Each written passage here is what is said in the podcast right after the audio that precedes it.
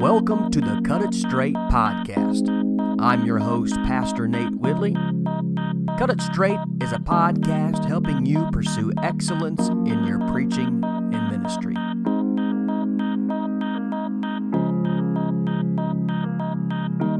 In this episode, we're going to look at guarding yourself and the doctrine. Thanks for tuning in.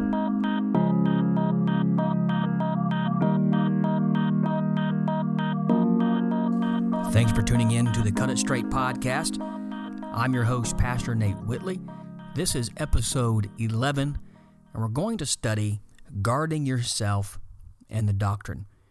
We're going to take our text from 1 Timothy 4 16.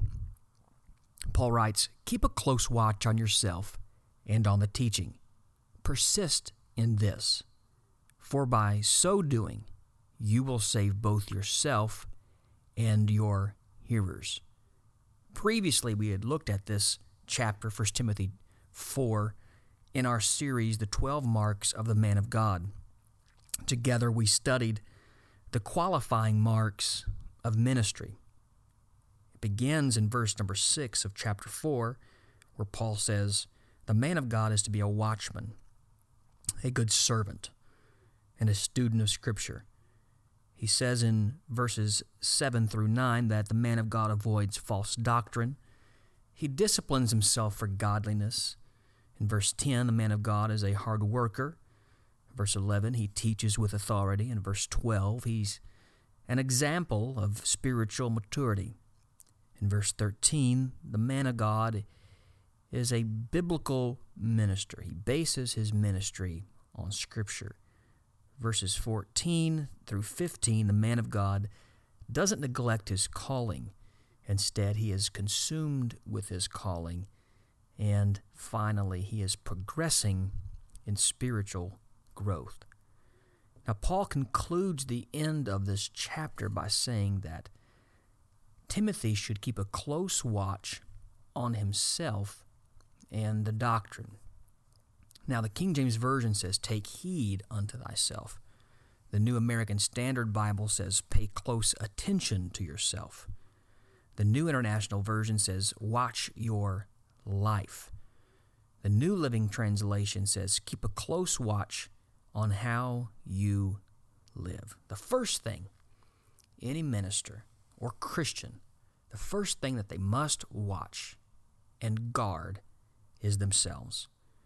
This is not just in the outward life, but this is in the inner life. Your first responsibility is your own salvation and your growth in sanctification and godliness. Personal growth in holiness and sanctification takes precedent before ministering to others. Robert McCheyne, who was a minister in Scotland in the 1800s, uh, who was a man of prayer and a student of Scripture, he was writing to a ministerial friend who was traveling with a view uh, to, prefer- to perfecting himself in the German tongue, uh, and he was trying to minister to those people in their own language. And so McCheyne gives this advice to this young minister, and I quote, I know you apply hard to German, but do not forget the culture of the inner man.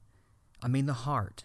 How diligently the cavalry officer keeps his saber clean and sharp Every stain he rubs off with the greatest care.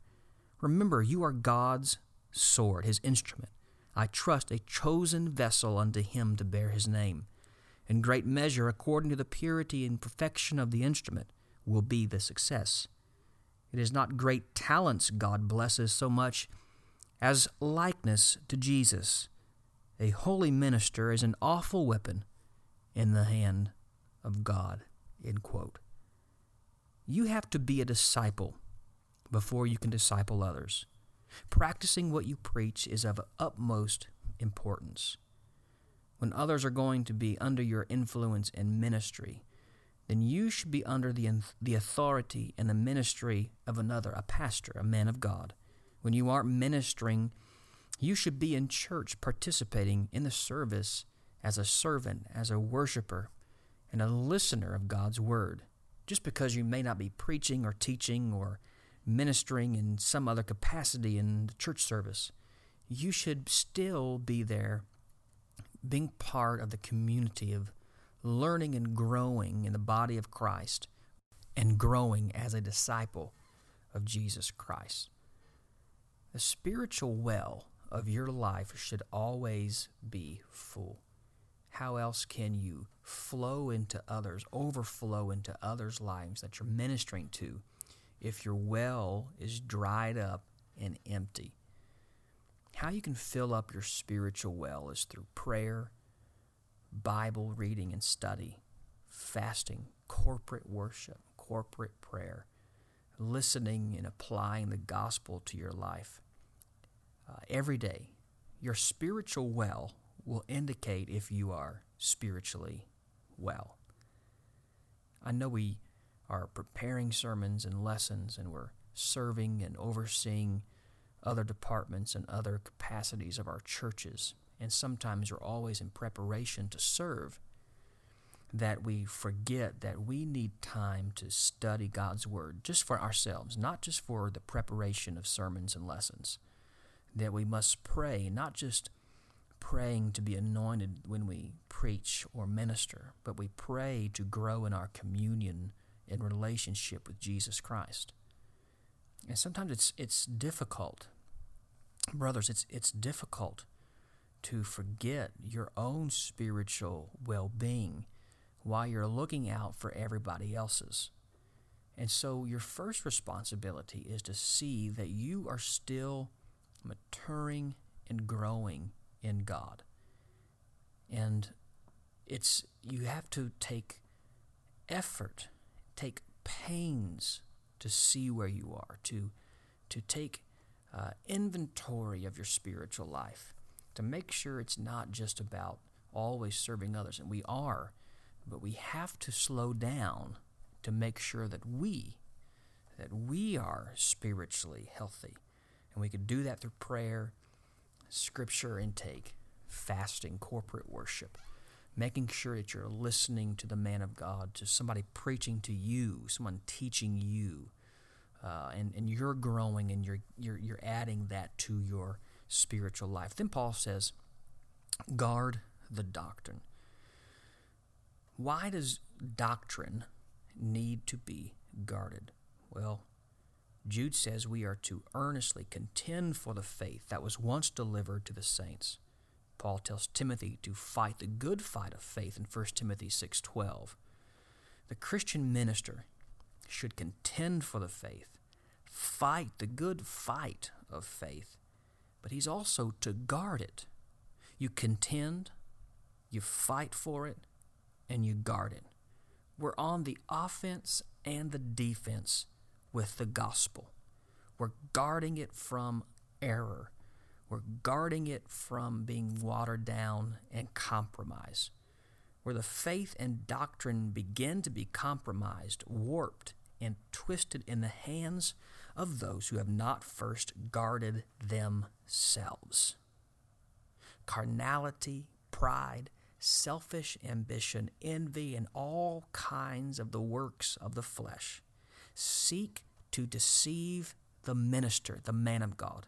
If you don't guard yourself, then you are letting down the guard for the doctrine. Those who once contended for the faith, who are now compromising the faith and the gospel, have more than likely compromised their own spiritual life, and in so doing, they have watered down and twisted doctrine to suit their own lifestyle and shortcomings. Deception is attracted to carnality. Eve was deceived by temptation. Demas was deceived by a love for the present world. Judas was deceived by a love of money. Deception comes in all shapes and sizes. And if the man of God, if the minister does not guard himself, then the doctrine will be compromised. You're the soldier. You're the, you're the soldier in the army of Christ. And you must fight for the doctrine. You must contend for the doctrine. But you also must guard it. But if you are not spiritually healthy, then the doctrine that has saved you, that has kept you, will be compromised. You'll compromise it if you don't guard yourself, if you're not keeping an eye on yourself, if you're not constantly perceiving your own spiritual health, then you are setting yourself up to be deceived. This is why you need a steady diet of Scripture. You need to partake of much Scripture every day. You need to read theology, study doctrine, live on gospel truth. What are you feeding your faith? Are you are you transforming your mind with the Word of God, or are you conforming to this world with the philosophies and doctrines of devils? The phrase keep a close watch in the Greek conveys the idea of holding fast, being attentive, hold firmly to, to watch closely with the mind and the eyes. You must guard yourself and guard the doctrine. Why? He said, persist in this for so by doing you will save both yourself and your hearers. By keeping a close watch on himself and the doctrine, it benefited Timothy and the church. It will bring salvation to him and his hearers. Eternal salvation demands perseverance. Keeping a close watch on yourself takes persistence.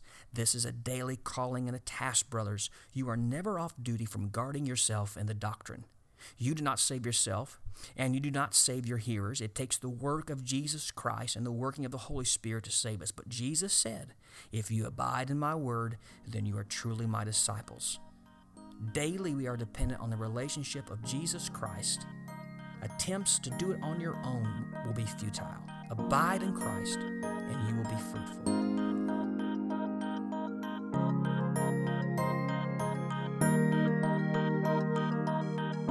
Thanks for tuning in to the Cut It Straight podcast. For more information, visit my website, nswhitley.com. Follow me on Twitter at nswhitley.com. And be sure to like my page and share my page on Facebook, NS Whitley.